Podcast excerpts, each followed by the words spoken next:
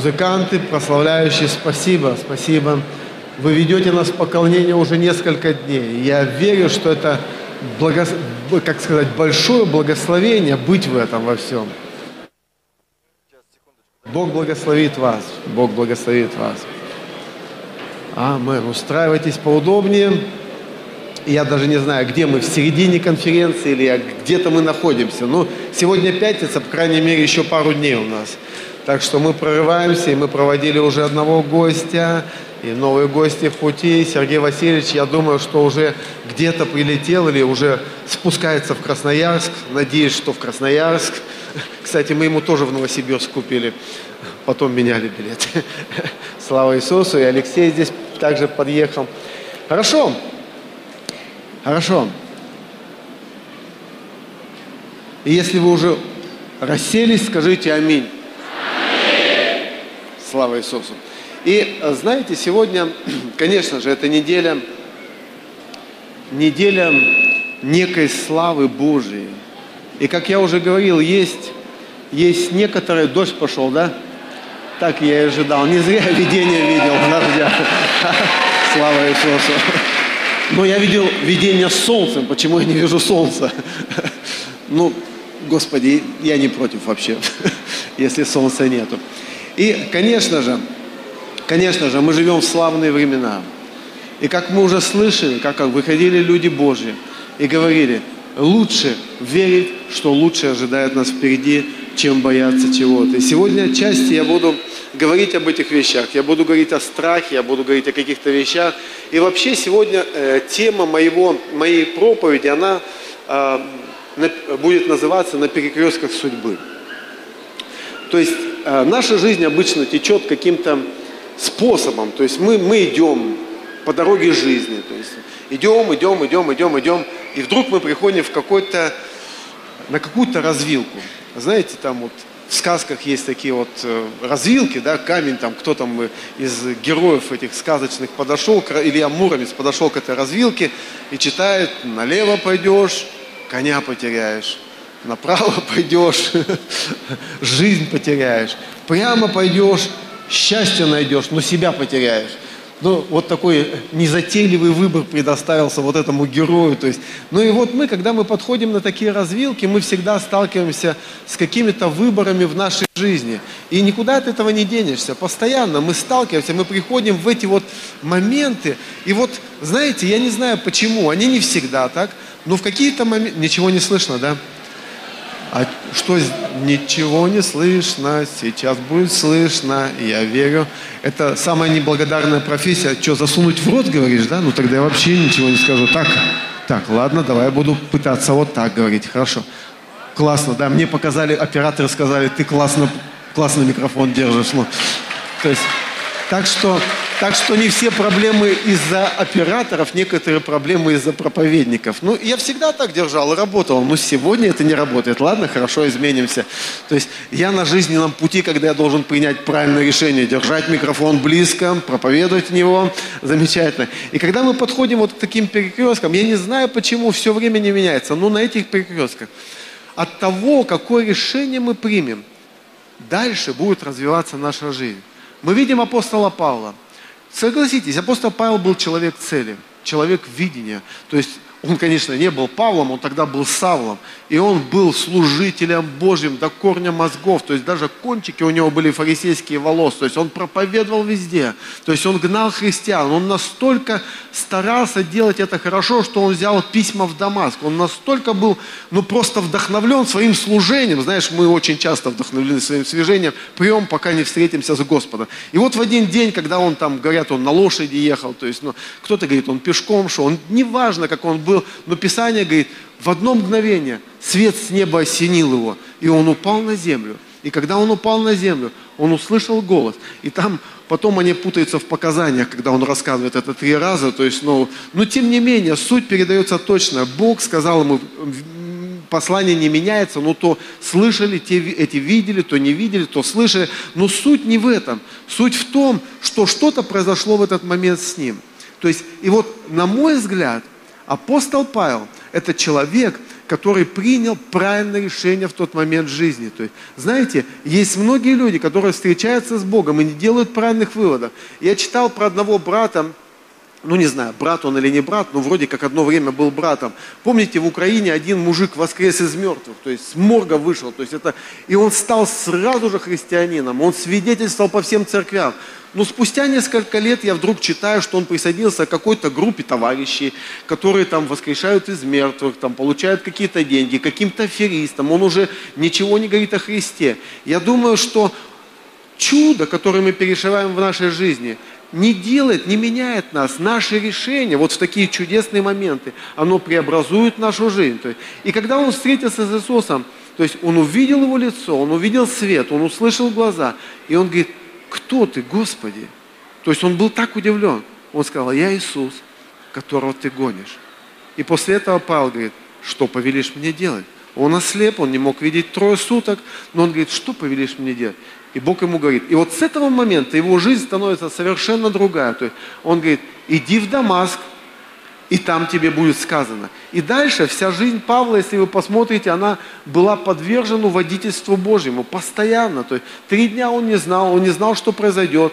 Но в видении он видел Ананию, который пришел за него помолиться. Анания видит видение ангелов, целое движение. Там, я не знаю, зачем такая запутанная схема была. В принципе, можно было на месте сказать. Но, но тем не менее, Бог ты, ты пытаешься перевести, да? Ну, давай, Бог поможет тебе. Прости меня, то я смотрю, он сидит вот так вот, и я думаю, суть хочет понять, что я дальше скажу.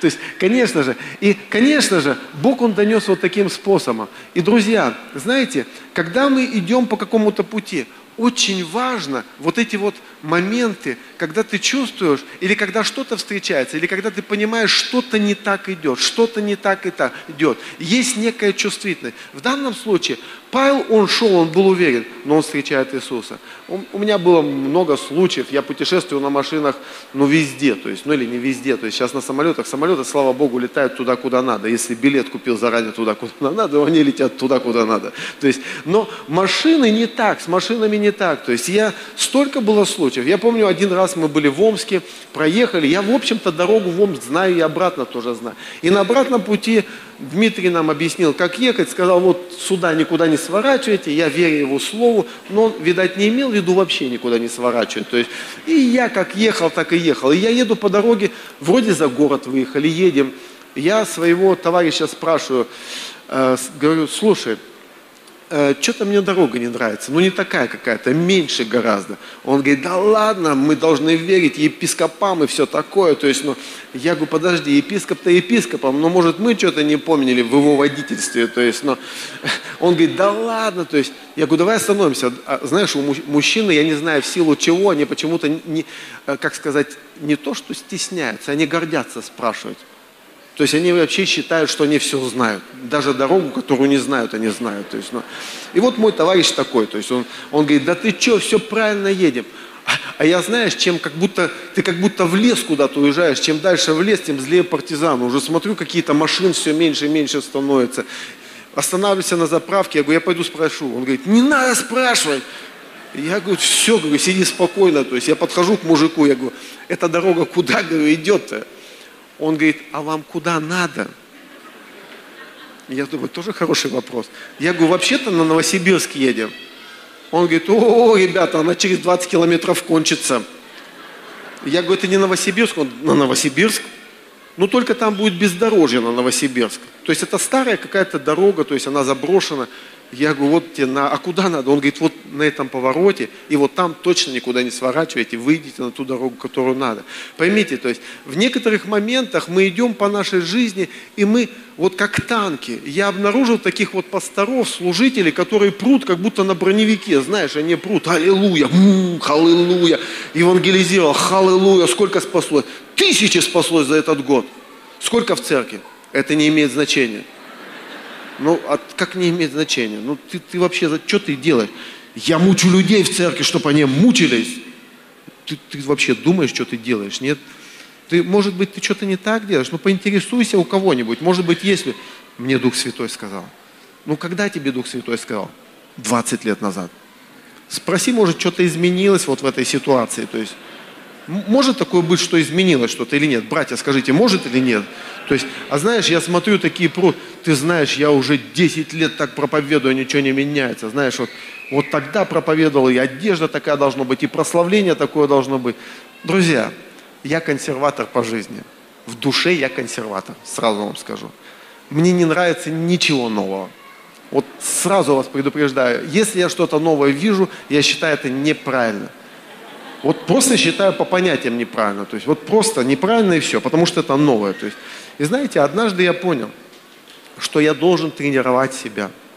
Я должен что-то менять в своей жизни. И знаете, я раньше одевался в серо-зеленый цвет. Нету зеленого цвета. Серый есть, да, да. Но, но если вы видели, я в красной рубахе тоже выходил. И когда я вдруг это осознал, знаете, что я сделал? Я пошел купил себе красную рубаху, зеленую рубаху, не помню какую еще, желтую, кажется, рубаху. И на каждый день одевал новую рубаху и ходил. И знаете что? Мне казалось, что все люди смотрят на меня, как я иду в красной рубахе. А потом я понял, что я 300 лет никому не нужен. То есть я обнаружил единицы людей, которые тоже ходят в красных рубахах. То есть, ну, и в зеленых рубахах ходят, и в желтых рубахах ходят. Я не мог проповедовать в галстуке, я стеснялся. И потом я я специально начал одевать галстук, и пока я не почувствовал себя свободным, я не снял его. То есть я помню, один брат, не буду называть, ибо имя его высоко, то есть он учил нас и проповедовал. Я говорю, одевай галстук, пожалуйста, всегда. Он говорит, он мне не нравится. Я говорю, в этом и сила – пока ты не полюбишь, он говорит, я, можно без него Можно, но когда ты привыкнешь к галстуку, можно без галстука, чтобы ты был свободен. То есть, ребята, это во всем. То есть, я помню, то есть, когда я первый взял, как бы двойку купил, еще все на таких Nokia, знаешь, такие раскладушки больших, то есть, и я ходил уже с двойкой, то есть, джейлы, джейбрейки, там, анлоки, всякая, всякая беда такая. И потом я смотрю, как-то наступила эра айфонов, то есть, и я чувствую, я тупею со всем этим устройством. И Борисович в то время пересел, и там армяне пересели еще благословенные на, на эти, на Самсунге. Я сейчас не рекламирую Самсунги. Хотя, почему нет? Не, я пользуюсь, я пользуюсь Apple продукцией. То есть у меня вот, э, ну вот эта штука, она это Apple, у меня Macintosh. То есть, но тем не менее, я взял, купил себе Android. И я так себе голову, чуть голову не сломал этим андроидом. То есть это же вообще, думаю, как это вообще делать-то надо. Я такой злой был на всех этих придумавших андроид, то есть систему. То есть, ну, но потом я привык, и сегодня я равно пользуюсь андроидом, я пользуюсь Apple продукцией. Почему? Потому что мы должны немножко привыкать. И я и, и для чего я это мучаю себя? То есть я, я учу английский, прости меня, Господи, ничего не скажу на английском языке, вы тренируйтесь, ребята, то есть, но, то есть, но тем не менее, для чего? Потому что я знаю, что если мы не меняемся, если мы идем одним путем всю свою жизнь, друзья, ничего не будет происходить. Мы должны научиться быть готовы измениться в какой-то момент времени, когда это нужно было. Опять же, если говорить об этом же английском, знаете, как я начал учить его? Я помню, ко мне подходит пастор Ульф, вообще с пастором Ульфом у меня много связано, подходит ко мне в Израиле, я стою один, хлопает мне по плечу и говорит, hello, brother. Я говорю, hello. Он чего-то дальше говорит. И я, э, я стою, смотрю на него. И он видит, перед ним баран стоит, представляете? И он так печально сказал, God bless you, brother. Он, он, ему так печально было, то есть за меня. Я думаю, вот, вот, смотри, такая возможность. А Борисовича не было рядом, как назло, то есть, чтобы перевести, что он говорит. То есть, проходит год, я такой злой на себя был целый месяц. Я даже неделю учил английский, домой приехал. То есть, но... Проходит год или год, наверное, прошел, и потом пасторское общение такое в церкви, там э, пастора кушают, и я за стол взял там булочку, еще что-то, встал, никого не трогаю, подходит пастор Ульф и говорит, hello, brother, я думаю, я где-то уже это слышал, то есть я говорю hello, он говорит how are you? Я сказал fine and you? И тут он мне начал отвечать, как у него дела. Ну, как я понимаю, то есть и дальше я ничего не мог понять. И подошел какой-то брат, и представляешь, Ульф Экман говорит, brother, sorry, you can understand me. Я думаю, конечно, я канаденстен, то есть, ну, я стоял с ними молча, жевал булочки, они говорили на английском, на этом непонятном языке, то есть, И я сказал себе, дружище, ты что, тупее паровоза или что? И я приехал домой. И я дал себе зарок, что целый год я буду учить английский каждый день. Я нарушал эту заповедь раз в две недели. То есть, ну, пропускал один день, бывало такие случаи. Но я учил его каждый день. И прошло где-то полтора года, мы поехали в Италию. И мы стояли на улице, и подошел пастор И он говорит, опять hello. То есть, я уже был во все оружие, друзья. То есть я уже приготовил в заготовке фразы. Я знал, что увижу. Я знал, что это повторится. Он будет мучить меня своим английским. То есть, и я сказал, что у меня все файн. Он спросил, ты был здесь? И я понял, что он меня спрашивает, был ли я здесь. Я говорю, never. То есть, и он говорит, да ты что, смотри, он начал мне показывать, вот это храм Петра. И я понял Петра и понял храм. То есть еще что-то он говорил, но я понял, что акцент на храме сейчас. И мы поговорили, ну точнее он больше говорил, я кивал головой, соглашался с ним. Но я уже догадывался, о чем он говорил. Я не понимал, но догадывался. И потом мы буквально спустя три дня в фойе, не знаю, кого мы ждали, он вышел тоже кого-то ждал. То есть, ну, как бы, и мы опять разговорились, и стояли, и опять Борисовича не было. Я не знаю, куда он девался все эти важные моменты в моей жизни. То есть, ну, то есть, ну, может быть, что я начал учить английский. И он подходит, и мы начинаем разговаривать. И вдруг он говорит, ты же не говорил на английском. Я говорю, да, я и понимал, что я и сейчас-то не говорю на английском. Но, по крайней мере, он понимал, что я хочу сказать. Я начал объясняться. И тогда я ему даже смог рассказать, почему я начал учить английский. И потом, друзья, знаете, меня избрали в этот, э, как он, в правление слова жизни, то есть международное. И, а там интересная штука, то есть они вообще интересные ребята, там есть два таких, как я, то есть, ну, один я, второй не скажу кто, то есть, ну, как бы, все остальные нормальные, на английском говорят, то есть, ну, вот. И вот а, они говорят, говорят, то Борисович переводит, то Неретин. И в какой-то момент они, видать, забывают, что мы находимся рядом, и они переключаются только на английский. И вот в эти моменты, Борисович, особенно охота знать, о чем вы говорите. Как он про одного брата сказал, он, говорит, проголосовал, говорит, он, наверное, не понял, что ульта уходит в католицизм. Поэтому, друзья, есть моменты в нашей жизни, если вы не чувствительны к Духу Святому, то в вашей жизни ничего не будет меняться. Поймите, мы должны быть готовы к изменениям. И когда ты приходишь, и вот как мне понравилось, как Борисович, Бог сказал однажды, я услышал дважды. А мне Бог сказал трижды, я услышал один раз, понимаешь? То есть, точнее, я слышал много раз, но по своей твердолобости, знаешь, у русских есть такое, пусть они учат русский язык. То есть, ну никто не будет русский учить, поверьте. То есть, это какие-то альтруисты, или кто хочет помучить себя будут учить, или кто женится, ну, например, на русской, женщин типа вот этого человека. Конечно же. То есть, и посмотрите дальше, что мы видим. А, Павел шел с командой, и однажды он пришел в место смущения. Есть времена, когда в нашей жизни что-то непонятно. В книге «Деяния апостола», 16 главе, я думаю, что лучше прочитать с 4 стиха, здесь написано, что Павел идет и посещает церкви. Проходя же по городам, они заповедовали верным соблюдать постановления, утвержденные апостолами и пресвитерами в Иерусалиме. В церкви утверждались верой ежедневно. Пройдя через Фригию и Галатийскую страну, они не были допущены Духом Святым проповедовать Слово в Асии. Дойдя до миссии, пытались войти в Вифанию, но Дух не допустил их. Миновав же миссию, сошли они в Траду. И было ночью видение Павлу, предстал некий муж, македонец, прося его, говоря, приди в Македонию, помоги нам. После этого мы заключили, ну, что Господь нас призывает в Македонию.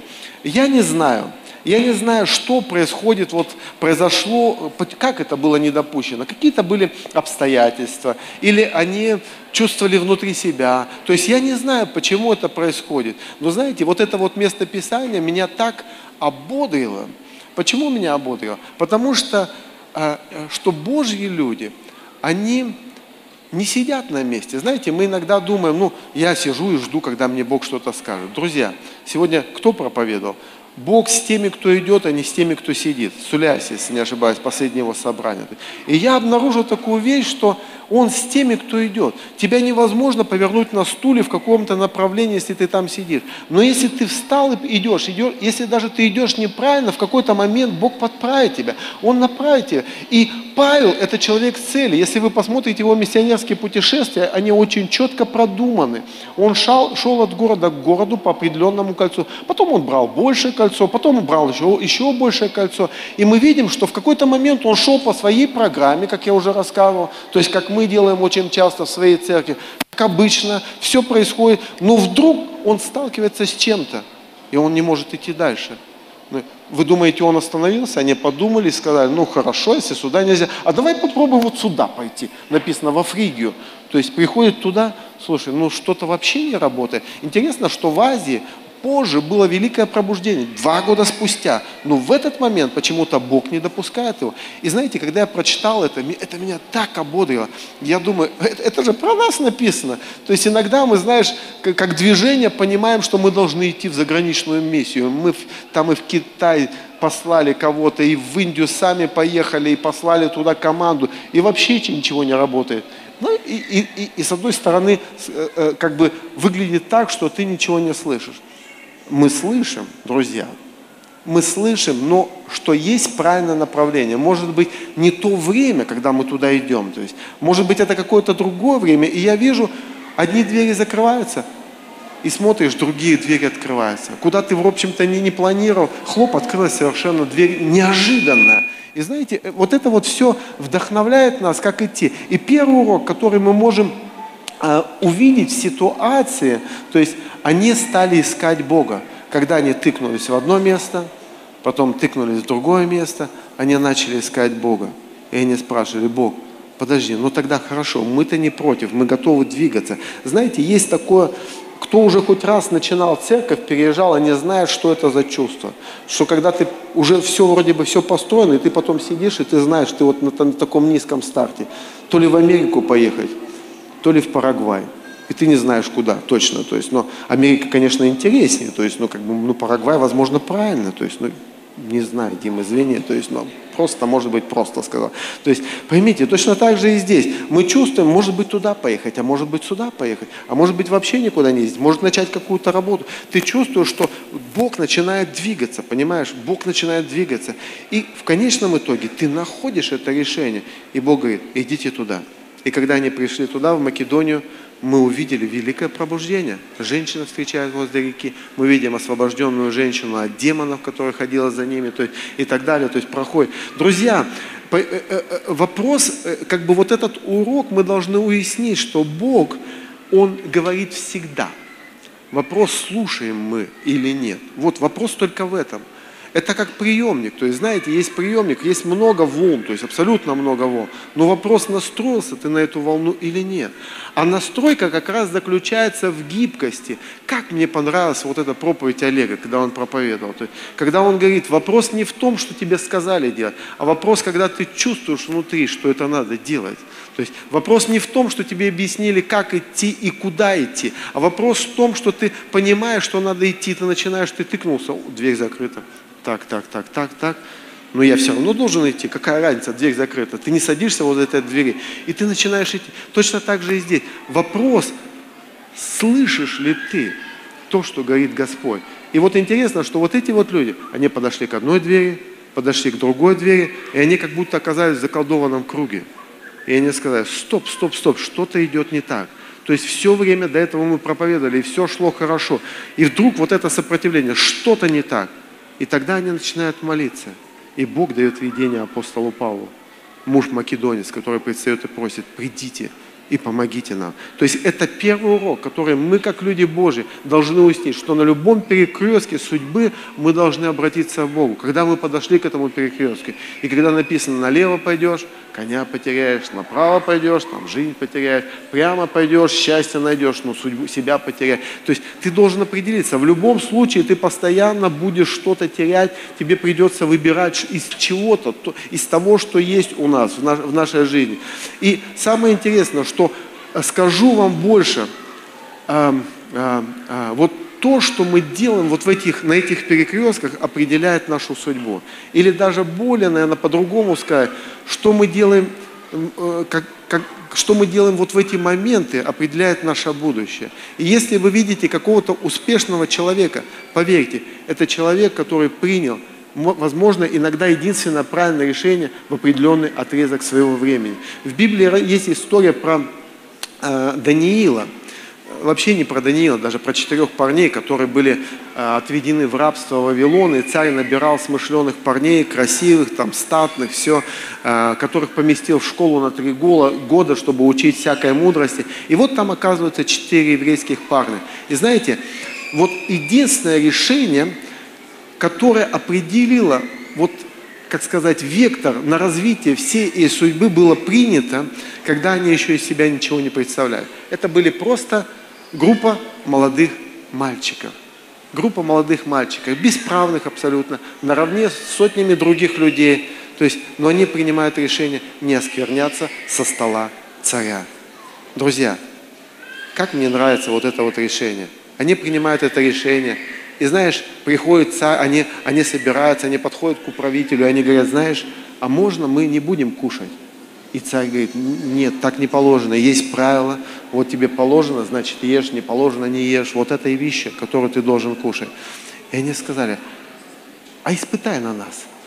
Просто сделай. Давай нам овощи, воду, фрукты, а все остальное забирай себе. Десять дней. Если ты посчитаешь нужным, то есть они со своей стороны сделают все, что угодно. Через 10 дней он увидел, что они не похудели. Он сказал, хорошо, будь по-вашему.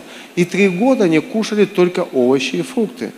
Это сейчас не речь о вегетарианстве. Сейчас речь о том, что люди отказались от идола жертвенного, от мяса и посвященного вина другим богам. То есть они отказались от всего этого. И они кушали то, что не посвящалось обычно в той стране. И через три года, когда царь призывает их, что мы видим? Мы видим, что они в 10 раз, не в два раза написано, а в 10 раз – смышлений всех остальных парней. И царь ставит их сразу же после этой школы на определенные посты. То есть интересно, но дальше мы видим две, два случая. Случай с Сидрахом, Месамаховым, Динагом и случай с Даниилом. Примерно одинаковые случаи. Во, в первом случае вы помните, что там был сделан золотой истукан, то есть великий истукан, перед которым должен был каждый поклоняться. То есть, и э, двое, э, извиняюсь, трое парней, они сказали, мы поклоняться не будем. И знаете, а, кажется, что это решение они приняли перед лицом смерти. Но на самом деле это следствие того решения, которое они приняли за несколько лет до этого, когда они пришли этот Вавилон. То есть, когда они приняли решение не оскверняться с царского стола. То есть, поймите, то есть, точно так же мы видим, что Даниил, когда его, он там молился утром, молился вечером, молился в обед, то есть он три раза в день, Бог благословлял его, он поднимался выше всех, и там издают закон специально против него. То есть, ну, бывает такое в государстве, когда издают какой-то закон специально против кого-то. И тогда он пошел молиться дальше, его приводят, и что делают? Его бросают в ров со львами. Вы помните эту историю? То есть, что мы видим? Он не отказывается от Иисуса. Он говорит, я пойду в этот ров, нет проблем, царь ничего не сделал, и Бог меня может защитить. Почему? И кажется, что это решение было принято вот в тот момент. Но это решение было принято не в тот момент. Это решение было принято гораздо раньше. Я обнаружил такую вещь, что, что большинство из нас – мы приняли уже одно решение. То есть принять Иисуса Христа. То есть это главное решение, которое определяет дальнейшую нашу судьбу. Для многих людей вот это решение определяет судьбу. Ну, это, в моей жизни, знаете, это было, ну, я так коротко расскажу немножко. Я показался в Баптистской церкви в 90-м году, в начале 90-го года. Это еще был Советский Союз, тогда не распался. То есть, и, и я вообще не собирался иметь ничего общего с церковью. Моя мама была верующая, но, но я не собирался иметь общего. Думал, попозже пойду в церковь, сейчас, сейчас нет. Я верил в Бога, но как-то вот нравилась мне жизнь, что ли, греховная, так скажем. То есть, ну, выпить, закусить любил, в общем-то, если так по-простому сказать. И вот, э, вот я там пообещал одному товарищу, что я приду на собрание, и я, как честный человек, решил сдержать слово, пришел с ним на собрание, сел, а там все увидели, что я новый, ну что там, 20 человек, представь, и я один пришел. Все увидели меня, а там трое проповедников проповедуют. И каждое покаяние, приди, там, ты грешник, думаю, вы что докопались до меня? Я просто пришел, я вообще каяться не собрался. То есть, и знаете, и я сидел, и вот во мне как будто какой-то разрыв, как, как будто напряжение какое-то было. То есть, с одной стороны, я понимал, что они говорят правильные вещи, я должен покаяться. С другой стороны, я-то не собирался каяться вообще. И я вышел, я просто плевался с собрания вышел. Я сказал, все, чтобы я туда еще пошел. Может быть, через несколько лет, но не сейчас. Я ушел домой, но, видать, церковь за меня молилась, потому что увидели потенциальную жертву во мне. То есть, и вот, и вот подходит собрание, и вот этот мой друг так мило подходит, говорит, Сергей, может быть, на собрание сходим? Я подумал, а что не сходить на собрание? Как затмение, друзья, было, честно вам скажу. Какие там ангелы работали, может быть, там вкопировались как-то. То есть. И я опять прихожу на собрание, только переступил дом молитвы, я понял, что я попал. Думаю, я не должен был сюда приходить по понятию. Но уже пришел, ты же не повернешься, не уйдешь. Я сел там, сел, они опять все, ты должен спастись и все такое. А я где-то слышал, что вроде на этом очки даже можно заработать, если ты душу спасешь. Думаю, никто на мне очков не заработает, то есть 300 лет. То есть пусть он идут на улицу, проповедуют меня-то что, зачем я кому-то очки буду давать. То есть, ну, ну, такое у меня мышление интересно было в то время. После собрания выхожу, повторяется снова. То есть. И знаете, и на четвертый раз, когда я пришел, три раза, я, то есть я выходил с уверенностью, что я больше не приду, но когда приходило время, когда он, этот, этот друг, он один друг, он такой вот сыграл большую роль в моей жизни, он говорил, Сергей, что, пойдем на собрание? Я думал, ну, давай сходим. То есть я, я говорю, вот как затмение какое-то на меня нашло. Я честно вам скажу, я не, вот нисколько не шучу. То. И вот последний раз я перешел в церковь, и я заклял себя всеми богами – ну, моими богами на тот раз. То есть я ругал себя самыми последними словами. То есть и я сказал, я буду самым плохим человеком, если сюда еще раз приду. То есть и когда этот проповедник проповедовал, Михаил, ну, пастор наш, и он сказал, Попробуй доверить Богу. Бог сможет. И проблема не в том, что я не хотел спастись. Проблема в том, что я понимал, если я спасусь, я не смогу соблюсти всех, все их правила там придуманные. Не пить, не курить. Ну, знаешь, ну, все это на придуманное все. Ну, как я думаю, это все сохраню? Как на Новый год не выпить? Правда ведь, братья? Шутка. И, ну, я правда не понимал, как это нельзя вот это сделать. Но я сказал, хорошо, Господь, ну вот ты должен помочь мне. Я, конечно, буду стараться, но если ты не поможешь, я никогда это не оставлю. Я, конечно, буду стараться, но Бог, я же понимал, что он стакан у меня не будет выходить. Ну, Бог, ну ты мне должен. И знаешь, это выглядело, я сейчас расскажу, как это выглядит. Это выглядело, что я подходил к какой-то развилке. Я останавливался на этой развилке, стоял, и я сказал, нет, я не могу сюда пройти. И это было четыре раза в течение двух недель. Я ходил на собрание, там три собрания в неделю. Я приходил на собрание, и я думал, нет, я не покаюсь, я не могу покаяться. И я уходил. И на последний раз, знаете, что-то сломалось во мне. Я сказал, хорошо, я попробую. Я не сказал, что я буду так жить. Я сказал, Господь, помоги мне. И знаете, с той поры я не пил, э, там, курить немножко позже бросил. То есть я не, не ругался матом. Я просто посвятил свою жизнь Господу. И знаете, вот это был первый момент. Я не знаю, кто-то, может быть, по-другому покаялся, кому-то было легче покаяться, труднее. То есть я не был в реп-центре, чтобы меня там, знаешь, закрыли и держали там, или мне нельзя было уйти, меня там наркотики держали. Нет, я сделал сознательный выбор. Но этот выбор был связан, знаете, с моей душой. И второй выбор пришел где-то через, через год, через полгода. И вот эти два решения определили вообще направление всей моей жизни. И знаете, интересно, что вот эти вот моменты, иногда мы думаем, что вот эти решения или перекрестки судьбы происходят в момент, когда мы приходим куда-то, в какую-то трудную точку. Но на самом деле нет. Они происходят в нашем пинуэле, если хотите, в нашей тайной комнате. Я не знаю, где они происходят, но они не происходят, когда ты пришел. Когда ты куда-то пришел и что-то происходит, ты реагируешь, отталкиваясь от собственного решения, которое ты уже было принято давно. И знаете, следующее решение, я посвятил себя Богу. Я еще не был проповедником, я еще не был служителем. Я посвятил себя Богу, но я посвятил себя страннейшим образом. Я думаю, что никто так не посвящал свою жизнь. То есть я прочитал книгу Джонни. Кто-нибудь читал Джонни? Там одна девушка, она купалась и сломала себе шею. Ее парализовало, то есть, ну, это реальный человек, она сейчас старенькая, она проповедует. То есть, и у нее чувствительность ушла, осталась только чувствительность вот от шеи и выше. Она могла вот как бы крутить головой, и все. То есть, и рассказывается, как она поднялась, как она начала рисовать картины, начала проповедовать на национальном телевидении. И автор делает заключение, там такая книжка хорошая, толстая, что вот видите, как Бог использовал ее, и возможно, что вы также можете так использовать. Ну вот я, так, я никогда таких книжек раньше не читал. Я вообще, мне было 25 лет, и я не хотел, чтобы мне шею сломали. То есть я вообще не хотел это. Я еще даже не женатый парень был в то время, или я женатый был, я уже не помню, то есть, или собирался жениться. Но я думал, ну как это я вот с переломанной шеей, это вообще как-то непорядок какой-то.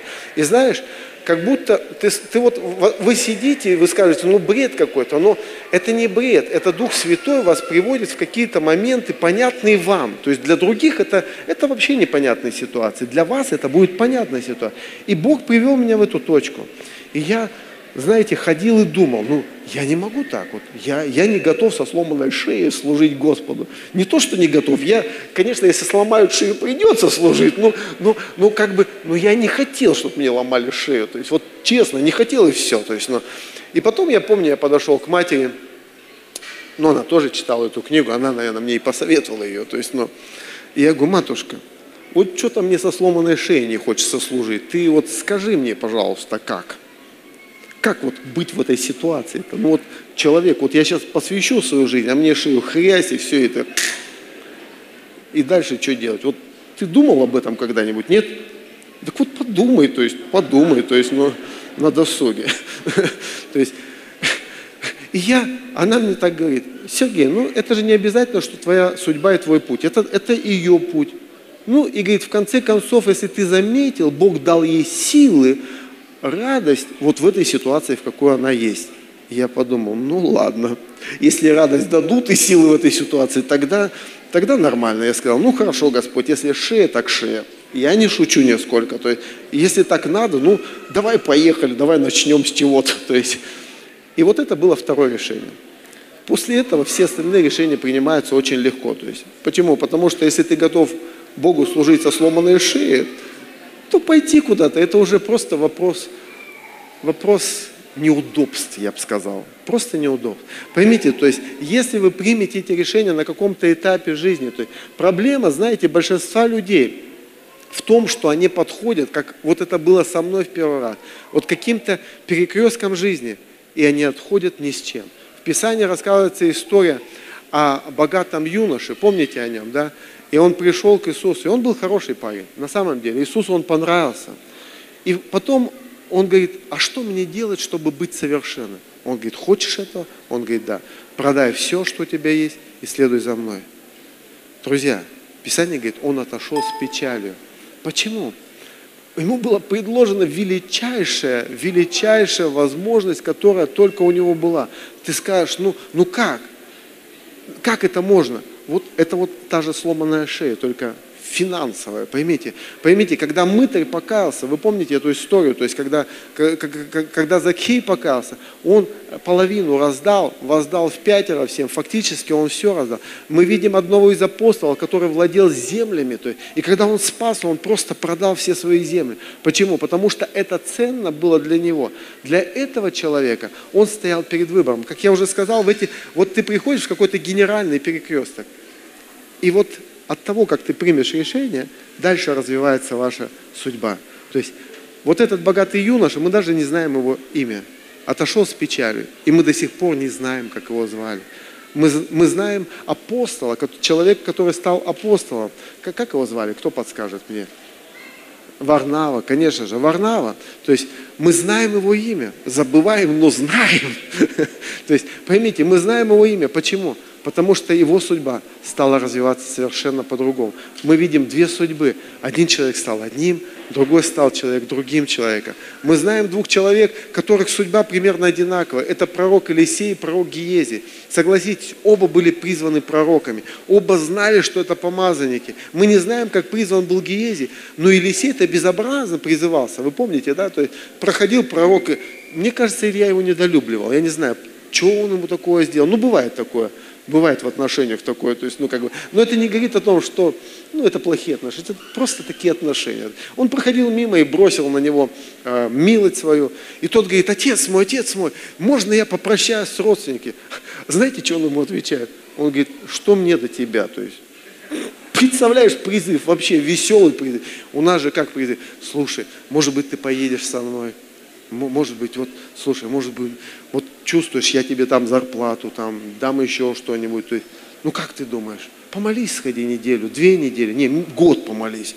Он, он вообще ему сказал. И тот парень, он зарезает этих ослов, ослов, волов, да, жарит их, раздает лепешки, и он бежит за пророком. И мы видим, что это был посвященнейший, самый посвященный человек. То есть. И, ну, мы видим Гиези, он призывается, он знает историю предшественника, он знает, что тот получил двойное помазание, он видит чудеса. То есть самое интересное, о Елисее мы читаем, что он, он только лил на руки. Но когда мы читаем о другом, о Гиезе, Гиези, он посылал его делать чудеса. Не получались чудеса, ну, посылал делать, по крайней мере. То есть он тренировал его как следующего апостола. И в какой-то момент, друзья, есть вот эти моменты. Что я сегодня рассказываю? Есть моменты, иногда это внутренний момент, иногда это физический момент.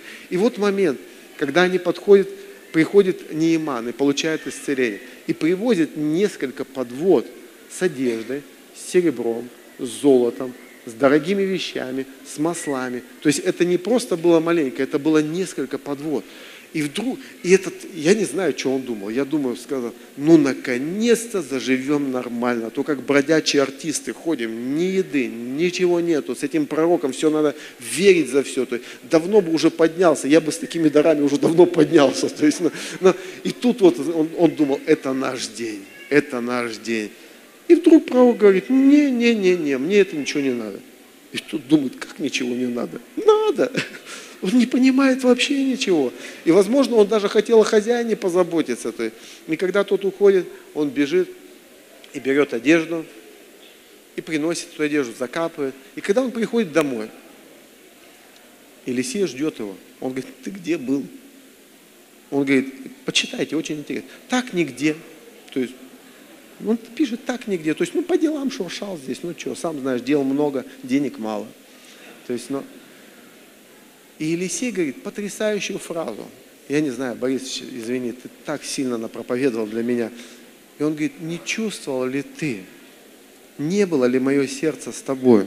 Да, да, да, спасибо. Это, это не водительство, это Олег. То есть не было ли сердце твое со мною? Он говорит, почему ты кинулся на добычу? Ты не выдержал вот этого экзамена.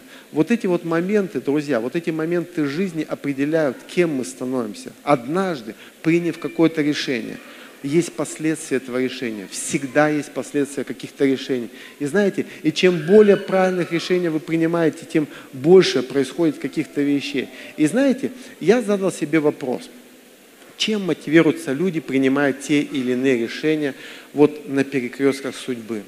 И знаете, я понял – что есть только две силы, на которые люди ориентируются. Люди принимают решения на основании веры или на основании страха. Нет никаких других причин или нет никаких других решений, каким образом люди принимают. Поймите, приступая, есть только страх и есть только вера. Приступая к любому неподъемному для нас делу, мы можем мотивироваться только одной из двух сил. если вы возьмете 12 соглядатаев, довольно интересно – эти ребята все видели одно и то же. Но двое вернулись и говорили одни слова, и десять вернулись, говорили противоположные слова. Почему так происходило? Потому что одни, поймите, друзья, все мы видим одни и те же вещи. Но кто-то осмеливается идти дальше, а кто-то так никогда и не осмелится. Кто-то осмеливается принять вызов, а кто-то так никогда не осмелится. Он будет сидеть на месте, будет говорить, вот, и тот уже пришел, этот уже и на реабилитацию позже меня пришел, уже вроде и пастор. А знаешь, я его же наставлял когда-то. Если спросить этого парня, быть честным перед Богом и перед собой, были ли у тебя шансы, когда ты, Бог призывал тебя что-то сделать или куда-то пойти? Я уверен, что он скажет, были, но я профукал этот шанс я отступил назад. Почему? Потому что испугался. И 10 человек сказали, о, там были такие спалины, там были такие люди сильные. Что эти двое не видели этого всего? Они видели, но они видели предыдущие чудеса. Они сказали, ну, мы же через Черное море прошли, друзья. Фараон был потоплен. То есть, друзья, посмотрите, Бог превратил воду сладкую, горькую в сладкую воду. Бог столько чудес сделал. Давайте с нами Бог, а с ними силы не стало.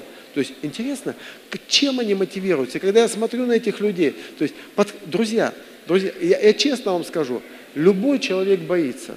Вот любой человек боится, подходя к какому-то решению, то есть сложному решению, мы боимся. То есть мы боимся посвятить свою жизнь, мы боимся сделать следующий шаг. Но кто-то делает шаг, а кто-то отходит назад. Почему? Кто-то начинает верить в страх, а кто-то начинает верить в Бога. То есть вот эта разница, в кого мы верим. То есть мы, и я обнаружил такую интересную вещь, что я обнаружил такую интересную вещь, что а, все успешные люди принимают а, а, решения на основании веры. Да, самое интересное, что даже это неверующих касается людей. Единственное, что они не верят в Бога, они верят в свои силы, они верят в удачу, они верят во что угодно. Но, друзья, у нас-то есть обетование и гарантия, что Бог поддержит нас. У них нету, но они осмеливаются. Поэтому нам нужно выходить, как сказать, нам нужно делать выбор, выйти нам из зоны комфорта или нам все-таки продолжать оставаться в зоне комфорта. И, друзья, знаете что? Противоположностью веры является страх – если вы пишете, запишите. Противоположность веры является страх, никакие другие. И беда в том, что мы можем активировать не только созидательную Божью силу, но мы можем активировать демоническую силу. То есть интересно, что когда мы начинаем верить, мы активируем силу Божию. И Бог приходит и начинает менять ситуацию я понимаю, что проще верить в обстоятельства, когда обстоятельства тучи сгущаются, и ты реально видишь, вот она угроза, вот она угроза, вот она угроза. И ты начинаешь подсаживаешься на эту веру. И знаешь, что происходит? И чем больше ты боишься, тем сильнее ты боишься, тем больше страха в твою жизнь входит. А страх, друзья, это вообще разрушительная сила. То есть, и интересно, что страх имеет демонические корни. Знали вы это или нет? Это демонически. Писание говорит, что в любви нету страха. И ключом к, раз, к разрушительной силе является страх. Если хотите, но чтобы ваша семья была разрушена, начните бояться, что ваша жена уйдет, что ваши дети будут непослушны, что они никем вырастут. Начните верить так, начните думать так. Вы начнете говорить через какое-то время, а через какое-то время вы увидите результат того, что вы говорили, и то, то от чего вы боялись. И в конечном итоге вы скажете, так я и думал, что ничего не получится. Почему? Да потому что ты верил во все эти вещи. Точно так же ключом к запуску Божьей силы является вера. Когда ты видишь негативные вещи, а ты говоришь, но мы венчаны в церкви. Мы венчаны в церкви, у нас нету пути назад я знаю, что Бог в какой-то момент должен вмешаться в эту ситуацию. Что-то должно произойти. Я не знаю, что. Бог, дай мне мудрость. Пойти ли мне к пастору, или пойти консультацию, или взять какие-то книги читать, или взять 40 дней поста, чтобы поститься об этой ситуации. Я не знаю, что. Бог, подскажи, я буду нажимать на все кнопки. Я не сдамся, я знаю, что это под благословение. На меня возлагали руки. Помазание Божие пришло. То есть Бог соединил нас. Писание говорит, человек не разлучает, демоны не разлучают. Если ты стоишь на Слове Божьем, твоя семья никогда не разрушится. Друзья, ваша семья никогда не разрушится. Почему? Потому что это основано на Слове Божьем. Но если ты допустишь страх, ты скажешь, ну, ничего из этого хорошего не получится. Все, ты запустил обратные процессы. То есть не позвольте запускать, вот в этих перекрестках, поймите, когда что-то происходит, не позвольте дьяволу прийти и просто подавить вас. То есть, интересно, что вера это, ну как бы, или страх это вера наоборот. Посмотрите, что такое вера? Евреям 11.1 написано. Вера же есть осуществление чего? Ожидаемого и уверенность в невидимом. То есть, когда мы что-то ждем, это начинает происходить. Поэтому, друзья, ты скажешь, ну как же этого не ждать? Ну как же этого не ждать? Друзья, ты, мы реалисты, мы видим все, что происходит вокруг нас. Но, друзья, никогда не говорите этих негативных вещей, не, не высвобождайте. Если даже ты сомневаешься, иди в тайную комнату, приди туда, чтобы Бог ободрил тебя, выйди в новой силе и начни говорить правильные вещи, исповедовать правильные вещи. Я, я знал одну девушку, она наша знакомая была с Надей, ну, она и сейчас, ну просто ее, как бы, ну мы сейчас не пересекаемся никак. И, и ей, не помню, лет 19 было, может быть 20 лет. Ну, примерно в таком возрасте. То есть девушка на выдании. Ну и, и когда вот в таком возрасте все же спрашивают, ну, когда выйдешь замуж, всем почему-то интересно, почему она не выходит замуж и так далее. Ну, и вот мы как-то сидели, разговаривали, и уже так на полном серьезе этот вопрос зашел. И знаете, что она сказала? Я, я, я бы до такого никогда не додумался. Я говорю, почему ты не выходишь замуж на самом деле? Есть причина какая-то или нет? Ты, может быть, посвятила свою жизнь Иисусу, не хочешь выходить или еще что-то. Она говорит, да нет. Я говорю, а почему? Она говорит, я боюсь. Я думал, может, как-то мужчин боятся, боится там, ну, мало ли чего, боится чего. Она говорит, не, не, не, мужчин не боюсь. Я говорю, а чего боюсь? Ну, вот представляешь, сейчас я женюсь, у нас родятся дети, и начнется война. Глубоко? Я даже не знал, что сказать. Я подумал, а правда, если начнется война, у них дети, а?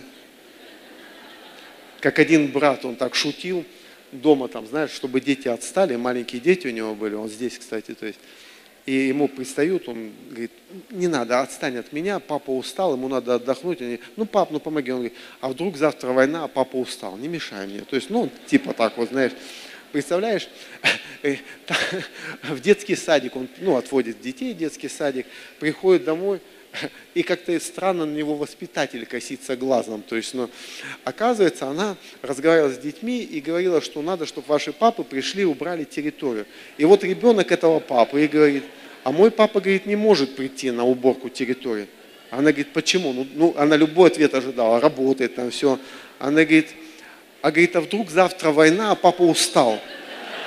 То есть вот э, в принципе это та же самая история как бы ну, с, той, с той девушкой. Я думаю, а почему не землетрясение, почему там не наводнение? То есть, ну, представляете, то есть люди боятся вещей, которые могут потенциально произойти, а могут вообще никогда не произойти. Представляешь, я встречал ее позже, лет 10 спустя, она все еще была не замужем. Не знаю, боится ли она войны, все так же, или просто уже, ну как сказать, ну просто уже решила не выходить. Я не знаю как, но, но сам факт, что я, я, к чему я вам это все рассказываю, потому что есть вещи, которые, ну как бы нас подавляют. Страх, друзья, это беда ведь не в том, что мы боимся, но э, что такое страх? Беда не в том, что мы боимся, но беда в том, что мы не верим, что Бог сможет защитить нас. Понимаете? Не, не, иногда мы думаем, что страх, ну, ну я боюсь, ну и что такое. Ну так вот страх это противоположность веры. То есть вера это то, что Бог дал нам. Это единственное, что Бог дал через что? Вера в Него. Нету ничего другого, как ты можешь жить в своей жизни. Это в финансовых, в твоем искуплении, в твоем спасении, в твоем там здоровье, в твоей семье мы ходим верой, Писание говорит. Поймите это. И как я уже сказал, беда не в том, что мы боимся, а беда в том, что мы не доверяем, что Бог сможет это сделать. Когда я боюсь, что я говорю? Бог, у тебя не получится мне помочь. Не, я не верю, Бог. Ты, конечно, так не говоришь. Ты говоришь, я просто боюсь. А что такое боязнь? Боязнь – это как раз отрицание веры, что Бог может вмешаться. Я так был ободрен в прошлый раз, когда вы были в Москве, э, Карл Густав, и потом были, я был на конференции в, в Челябинске, и у него было такое послание. Я думал, что ты будешь проповедовать его здесь. У него такое есть послание. Все будет хорошо. И, конечно, он подкреплял это все примерами. И я так вдохновился после этой проповеди. Я приехал домой и сказал, аллилуйя. И он сказал, что в 90-м году я говорил, что все будет хорошо. И я приехал, и здесь гораздо лучше. И говорит, я снова пророчествую, все будет хорошо. И он говорит, я даже не пророчествую, я знаю, потому что я говорю на основании Слова Божьего. И я такой вообще думаю, правда, все будет хорошо. Ну, поймите, когда ты слушаешь правильные послания, когда ты видишь правильные примеры, когда ты смотришь на Божьих людей, у тебя рождается вера. Но когда ты, поймите, то есть страх-то он разрушает личность. Вы знаете, да? Просто деморализует человека. Я помню, где-то года, э, года два был верующим, наверное, уже проповедовать мне дали в церкви. И помню, встретился со своими старыми друзьями, они там мне рассказали про одного друга, которого тоже побили, то есть, ну, вошли домой, избили его там и так далее. И я, знаете, послушал его, вроде ничего, пришел домой, и как-то вдруг замечал, что когда люди поднимались по ступенькам в подъезде, мне как-то неприятно становиться стало. Как-то вот, знаешь, дверь хлопнет, как-то вот нехорошо себя чувствую. Начал думать, а думаю, вот к нему пришли, а почему ко мне не придут? И я, поймите, когда вы размышляете над ложью, над страхом, над тем, что может быть, это начнет расти. Когда вы размышляете над верой, это тоже начинает расти.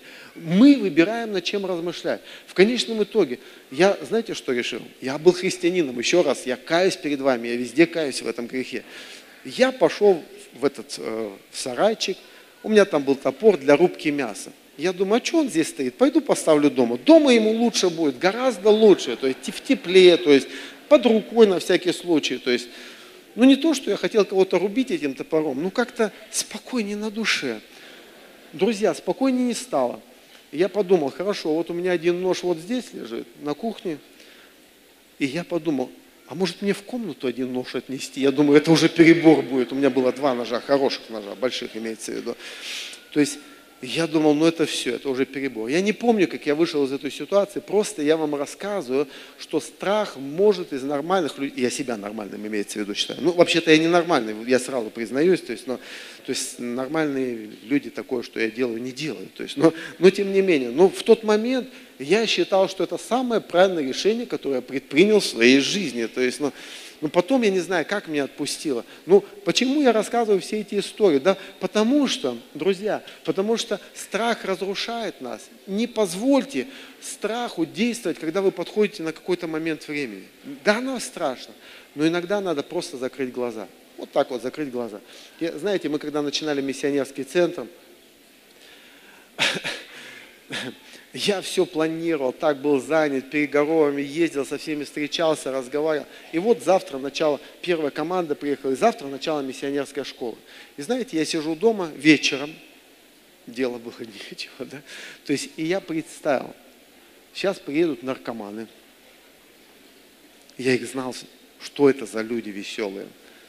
То есть для меня-то они как бы, роднее их нету никого. То есть, но для других людей почему-то они не нравятся. То есть я так представил, вот я их сейчас отучу, потом я пошлю их в города, денег я дать им не могу, потому что у меня их по понятиям нету. То есть, ну, и что дальше с этим будет?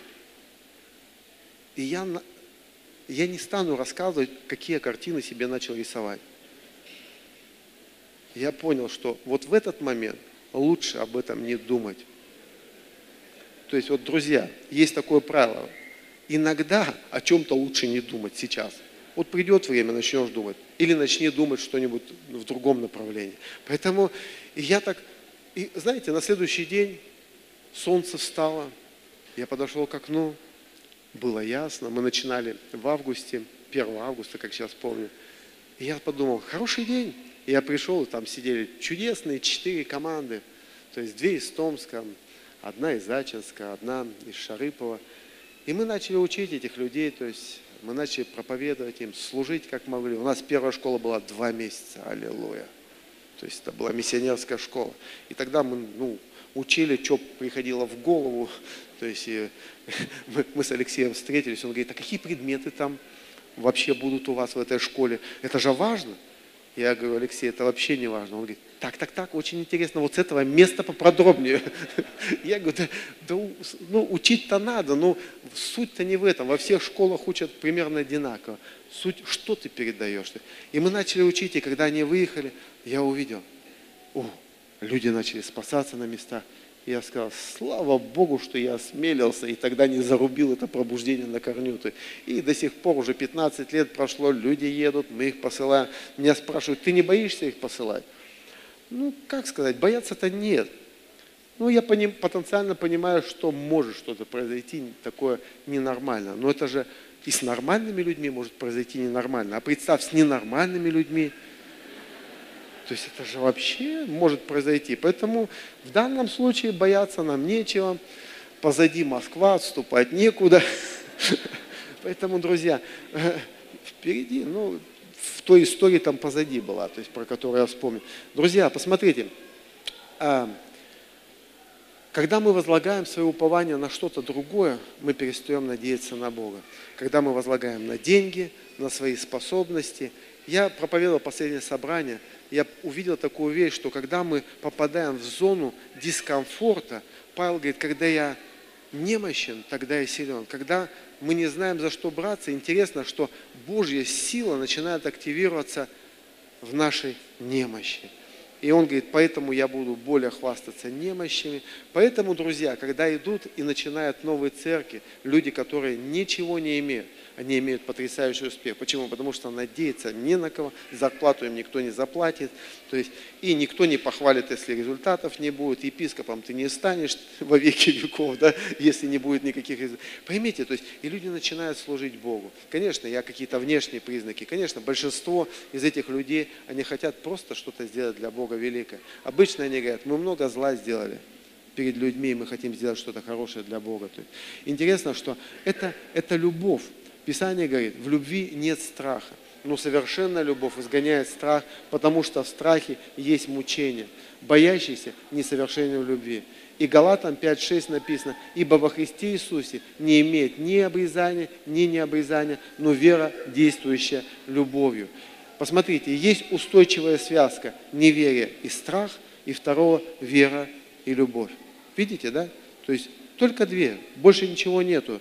Поймите, то есть, и если мы, когда мы говорим о вере, то есть она движется любого. Неверие движется страхом. То есть есть жизненная сила во всем. Каждый раз, когда вы начинаете бояться, вы подключаетесь к динамическому источнику силы. Все. И ваша жизнь начинает идти вниз. То есть вы, вас давит вниз, давит вниз. До тех пор, пока вы не войдете во святилище. То есть это идея. Каждый раз, когда вы выбираете вер, верить Богу, вы начинаете, вы запускаете в действие созидательную силу. Друзья, это может случиться с каждым. Илья пророк. Скажите, это же был могущественный, помазанный человек Божий. То есть он принес такое пробуждение. Но после этого пробуждения пришел посланник и сказал, завтра с твоей душой будет то же самое, что с остальными пророками. И он ушел, он упал в полнейшую депрессию. Что произошло? Он пропустил это все. Он не пободрствовал. Друзья, каждый из нас может пропустить. Мы можем попасть в ту ситуацию, когда мы топорик притащим домой. Может такое быть.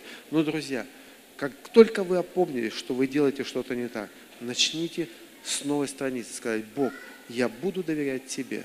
То есть, что бы это мне ни стоило, я принял однажды решение следовать за тобой, Христос. Ничего не изменилось в этом решении. Я снова здесь. Я убежден, что вы можете принять это решение прямо на этом собрании и выйти с этого собрания совершенно другими людьми. Вы можете отступить назад, как этот богатый юнош, и сказать, нет, вот эту вещь я не могу оставить, вот эту вещь я не могу посвятить. То есть это наш выбор, друзья. И последнее, когда вы принимаете решение – вы должны помнить, что любое решение в нашей жизни мы должны принимать с учетом вечности. То есть, если вы принимаете какое-то решение и не учли вечность, что однажды мы туда придем – ваше решение изначально будет неправильно. Почему? Потому что вы будете выбирать, а, жить здесь лучше или здесь? А, здесь лучше жить, значит, я буду здесь жить. Хорошо, кинуть брата лучше, тогда у меня деньги будут, а не кинуть хуже. Тогда вы будете эти решить. Но когда вы знаете, что в один день вы представите перед своим царем царей, тогда вы будете совершенно другое решение принимать. Я слышал историю, я не знаю, а, насколько она выдумано или сколько там как бы преувеличено. Но я слышал о Джо, Джонни Весли, как он стал священником. Вы знаете, да, что это основатель методистского движения. То есть в свое время просто это мощнейшее движение, оно захлестнуло все, всю Англию. Кстати, он был родоначальником вот этих первых домашних групп, ну не домашних, а групп, он первый, кто запустил всеобщее священство, то есть он пророк. Но он учился на медика. И вот он закончил свой институт, и он пришел такой счастливый. Ты знаешь, да, когда ты заканчиваешь, если ты, особенно если учился, а не балду пинал. То есть ты приходишь вот в этот момент, то есть ты такой счастливый. И он был один из лучших. То есть, и он пришел туда, и профессор сказал ему, молодой человек, вы, наверное, сейчас просто самый счастливый. Он говорит, да. Он говорит, хорошо. Это был пожилой профессор, он был христианин. То есть, и он сказал, а что вы собираетесь делать дальше? Он говорит, как что? Меня уже вот принимают так, как я лучше, вот в такую-то практику, я буду зарабатывать деньги. Если можно, Джереми, поднимись, пожалуйста. То есть, э, или может кто-то другой, не знаю, здесь ты или не здесь. То есть, и, и, и он говорит, я уже вот, вот меня берут в эту практику. Он говорит, замечательно. Он говорит, а дальше что? Он говорит, ну, заработаю денег побольше и открою свою практику, то есть сам буду учить. Он говорит, замечательно. Он говорит, а что дальше сделаете? Дальше, ну, как бы у меня женюсь, конечно же, дети у меня будут. Он говорит, хорошо, а дальше что? И он уже не так радостно отвечал, он говорит, ну, ну что дальше? Дальше я уйду на заслуженный отдых, денежка какая-то будет идти, детям передам свою практику, ну как-то вот буду коротать уже старость. Он говорит, а дальше что? Он говорит, ну что дальше-то? Дальше я умру. И профессор сказал, а что дальше? И знаешь, говорят, что вот эти слова просто попали в его разум. Он убежал от этого профессора, он прибежал домой. Ну, слова, которые говорил профессор, одно только слово. А что дальше? Они звучали его в голове. И знаете, что он сделал? Он поступил в теологический институт, отучился, стал священником, лютеранским, если не ошибаюсь, священником. Потом в какой-то момент он начал проповедовать на открытых площадях. То есть, и группы, толпы людей собирались, по 20 тысяч. Тогда не было вот этих loudspeaker ов, то есть не было ничего. То есть он путешествовал на лошади, его много раз били. То есть у него не было ничего. Всю свою жизнь он просто такое чувство, что спалил для Христа. Почему? Потому что он понял вопрос, который задал ему профессор. Что за решение ты сейчас принимаешь? На основании чего? Учел, вплел ли ты свое решение вечно? Или ты построю бизнес, женюсь, заведу козу себе, там, я не знаю, чего-то еще сделаю, стану великим человеком и потом умру. Вопрос, а что дальше? То есть ты всегда должен задавать. И я предлагаю сейчас, знаете, я, если, если ты слушал меня, это не для всех, но если ты слушал меня, и все время, все время, пока я проповедовал, может, не с самого начала, может, со середины, внутри тебя говорило, да, да, да, да, да, я как раз в этом перекрестке, и я не могу принять. Ты можешь выйти отсюда другим человеком. Или можешь выйти тем же самым. То есть это твой вечер. Это твой вечер. Мы всегда выбираем. Мы всегда выбираем. Мы всегда выбираем. И выбор всегда предполагает, что что-то ты оставишь и что-то приобретешь. И, как правило, в Боге ты приобретаешь больше. Но выбор не выглядит так, когда ты это делаешь выбор. То есть, ну, в конечном итоге Бог благословляет. Давайте мы встанем.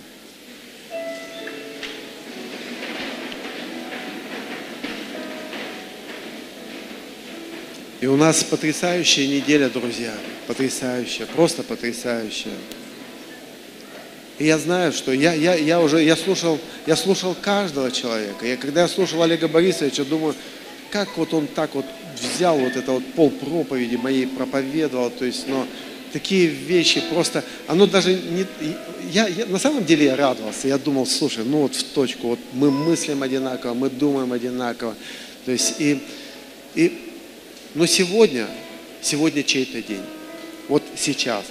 Кто-то слушал Карла Густава, это был его час. Кто-то слушал Сулиаси, и вы приняли какое-то решение. Но сейчас для кого-то из вас вот принять это решение. Как я уже сказал, это не для всех, но для кого-то. И если это вы, вы можете положить руку на сердце, и я помолюсь вместе с вами. Господь Иисус, я молюсь за этих людей, которые на перекрестке судьбы. И они вот просто подошли к этому перекрестку. Я знаю, я вот просто вижу, как некоторые подошли к этому перекрестку уже не первый раз. И они отходили с печалью как бы этот богатый юнош. И ты снова их привел на этот перекресток. Дай им принять решение. Дай им принять решение. Дай им силы принять решение. И я знаю, что когда они примут это решение, Господь, за ним последует Твоя сила, Твое, Твои возможности. Спасибо Тебе, Господь, за все.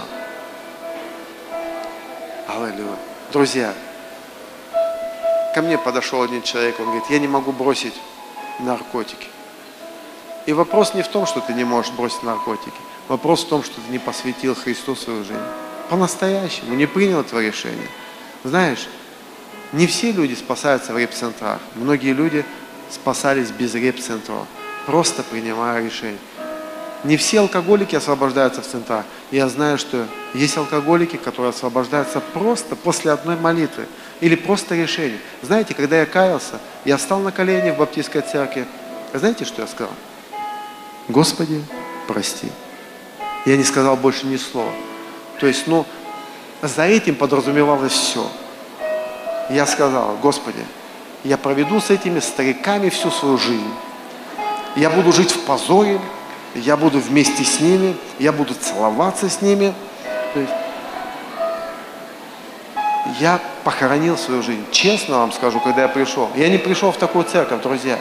Я пришел в другую церковь.